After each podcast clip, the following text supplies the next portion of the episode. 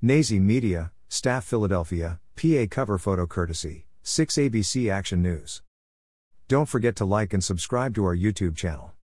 One teenager was reportedly killed and four others were injured, after a group of teens were targeted in a shooting that police called an ambush, outside of Roxborough High School yesterday. A report from 6 ABC Action News said the incident happened on Pechin Street at around 4:30 p.m. on Tuesday afternoon. Photo: Philadelphia Inquirer. The shooting reportedly took place after a junior varsity football scrimmage between three schools was ending Roxborough, Northeast, and Boys Latin Charter School. According to investigators, the five players were walking off the field when two gunmen fired at least 30 shots from a green Ford Explorer. The five victims were a 14 year old, who was shot and later died at the hospital, three teens aged 14 through 17.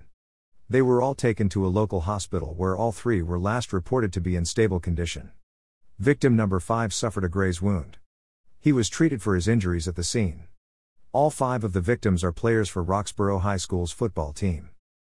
The suspects reportedly fled on foot after the shooting. Investigators did not give any word on a possible motive for the shooting.